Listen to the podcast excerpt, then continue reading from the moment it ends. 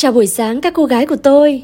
Đây là podcast Gái già mạnh mẽ, podcast dành cho những cô nàng trên 27 tuổi chưa có gia đình và hay bị gọi là khó tính. Không biết từ chỗ các bạn nhìn ra thì thế nào nhưng từ phòng của Jay thì trời Sài Gòn hôm nay lại đục trắng, không có dấu hiệu gì sẽ là một ngày nắng đẹp cả. Thời điểm Jay viết bài này là 5 giờ sáng. Um, tôi không ngủ lại được vì trong lòng cứ vương vấn một cảm giác mông lung vì không rõ mình đang cần gì hay mình muốn gì. Cái cô đơn của những người trưởng thành là luôn cảm thấy mình lẻ loi dù mình đang nằm cạnh một ai đó. Hiện tại thì tôi không nằm cạnh một ai cả, nhưng vậy cũng hay. Thế tôi mới tận hưởng được cảm giác cô đơn trưởng thành này. Tôi không độc thân, nhưng mối quan hệ yêu đương vẫn là một chuyện rạch ròi. Tôi không cư xử như là tôi mắc nợ người yêu. Tôi vẫn độc lập, tôi thích là một cô gái độc lập. Và tôi và người yêu vẫn có những không gian riêng cho nhau. Đó là cái một mình thứ nhất. Tôi cũng có một công việc riêng của mình. Ngoài việc làm podcast thì tôi còn làm những dự án khác.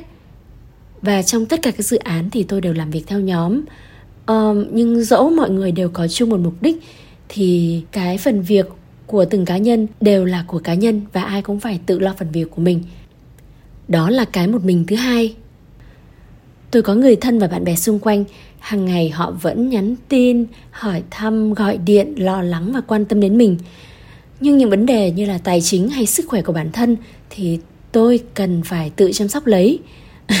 Dù bạn có là ái nữ, bạn đã sinh ra ở vạch tích như nhiều thiên kim tiểu thư nhà tài phiệt khác, thì sáng dậy bạn vẫn phải tự đánh răng rửa mặt thôi, đúng không? Đó chính là cái một mình thứ ba, và Jay nghĩ đây là cái thường xuyên làm bản thân chúng ta phiền lòng nhất. Lâu lâu, tôi vẫn phải tự nhắc một mình thì vẫn ổn. Bạn thấy đấy, có bao nhiêu việc mình vẫn phải định nghĩa bạn một mình cơ mà.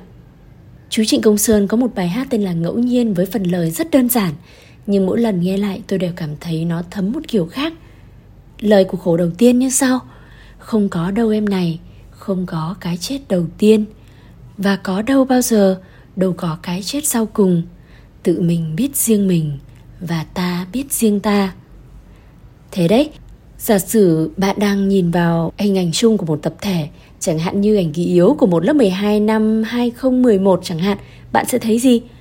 Uhm, mọi người đều mặc đồng phục của trường năm đó à, Những cô gái mặc áo dài, những chàng trai mặc áo sơ mi trắng và quần tây đóng thùng Những khuôn mặt nam nữ trẻ trung và ngây thơ, ánh mắt vui tươi Và mọi người đều chắp tay tạo dáng đồng đều Bạn chẳng bao giờ tự nhiên trỏ tay vào một cá nhân nào đó và hỏi Người ấy đang làm gì nhỉ?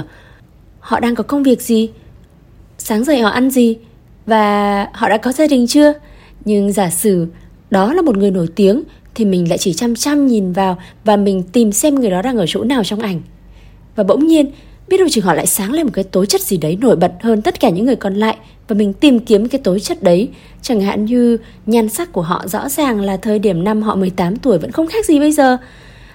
Hay là so với các bạn cùng lớp thì họ đẹp hơn hẳn. Hay họ có một ánh mắt thật là quyến rũ chết người bây giờ bạn vẫn tìm thấy. Bạn thấy không, bạn nhìn bức ảnh theo cái cách mà bạn muốn, bạn chỉ quan tâm tới những cái mà bạn muốn thôi. Cũng như mình chỉ quan tâm đến cái mà mình muốn thôi. Tự mình biết riêng mình, còn ta biết riêng ta. Cho nên khi mình cảm thấy đang phiền lòng thì có lẽ chính là do mình đang muốn phiền lòng. Khi mình cảm thấy cô đơn, có lẽ chính là do mình muốn cô đơn. Đôi khi người ta hiểu điều đó khá là tiêu cực. Họ cự lại rằng làm sao lại có thể như thế được. Tôi buồn rầu mệt mỏi vì những thứ xảy ra xung quanh nếu không có những thứ đó thì tôi vẫn vui vẻ cơ mà. Chính xác là chúng ta có quyền không buồn rầu về một vấn đề nào đó, nhưng chúng ta chọn buồn rầu cơ. Ví dụ như bạn mất tiền, bạn có thể nghĩ rằng ôi tôi sẽ chết mất, hoặc bạn vẫn có thể nghĩ rằng không sao cả, tôi sẽ tìm lại được. Hoặc nếu tôi không tìm lại được thì từ từ tôi sẽ kiếm lại số tiền đó. Ừ, bạn luôn có lựa chọn cơ mà. Bạn luôn có lựa chọn cho cảm xúc của chính mình. Nhưng tôi biết rõ điều đó, thế mà tôi vẫn chọn buồn. Vì đôi khi cảm giác buồn mang lại cho tôi nhiều sự thoải mái hơn là cố gắng nói rằng tôi ổn. Dù sao thì đây cũng là một ngày mới rồi tự nhiên lại nói chuyện buồn. Thôi thì hãy mỉm cười trước đã các bạn nhé.